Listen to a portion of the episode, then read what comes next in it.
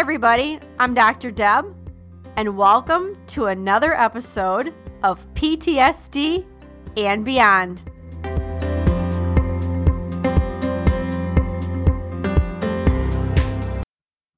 Welcome to the PTSD and Beyond podcast, where we give you insights into post traumatic stress, trauma recovery, healing, and beyond. I'm Dr. Deb Lindh, and in each episode, I have a conversation with a guest who will stimulate your mind, touch your heart, and connect with your spirit, and also give you a greater understanding of yourself and others on this healing and recovery journey walked by so many of us before wounded healers with lived experience and heroes. Hopefully, we'll also provide a glimpse into possibilities and purpose, hope, and inspiration. Thanks for listening and enjoy the podcast.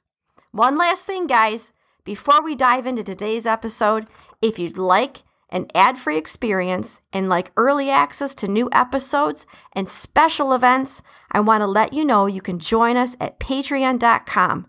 That is patreon.com forward slash PTSD and beyond. All right, let's do it. Hey, everybody, it's Dr. Deb here with PTSD and Beyond. Happy August 13th to everybody. We're doing, yes, another daily book of positive quotations by Linda Picone. Today's topic is, drumroll, criticism. And the quote is from Henry Ford Don't find fault, find a remedy. Boy, I tell you, isn't that the truth? All right, um, I'll expand on my thought just a little bit. We spend a lot of time knocking knocking others for what they have done wrong without offering much the way of useful ideas ourselves. Problems need solutions. We may not have the answer, but we can at least offer ideas and support those who are trying to work through problems. How many times have we we encountered somebody whether it's in conversation, a person that we know, um, or even, you know, working on a group where people just want to knock every idea down, right? It's a stupid thing. Oh, that'll never work.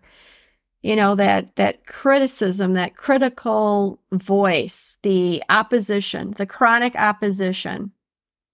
You know, we need to use balanced thinking. Did you know that well, depending on what study you want to look at, but there's several studies that show that for every every negative there needs to be at least 5 things that are positive to offset the one negative. And you know what's really interesting is um there's some research that's done on relationships, healthy relationships, like relationships that last longer because the couple has conversations to actually do this where they they address they address the opposition and they take care of it through you know what are ways where something can work. So every time someone says why something cannot work well let's use our balanced thinking and start with a one to one ratio where something can work because yes problems need solutions so the affirmation for the day is before criticizing, I need to find a way to help solve a problem. Now, being trauma informed,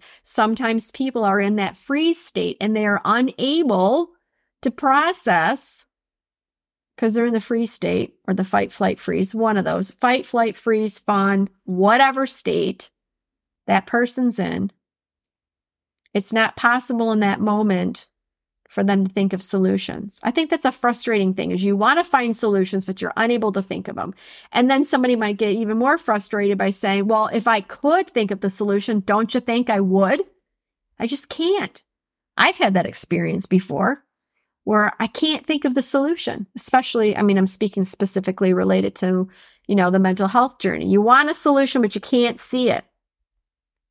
And that's where I think that you know, peers can help and then once we can get our brains to come down a bit, then we can start thinking about possibilities of solutions. But how many times are we with somebody and they're like, well, that's a dumb idea. That's not going to work. Have you ever tried it? But they themselves haven't. So let's use balanced thinking. There are some phrases that we can say to people like, let's use balanced thinking. Problems need solutions. So if you can come up with a problem, What's one way that you think that you can see it becoming a solution? So, yes, before criticizing, I need to find a way to help solve a problem. because problems are meant to be solved. All right, you guys, this is Dr. Deb with PTSD and Beyond. Thank you so much for joining today. And remember, you know what I'm going to say.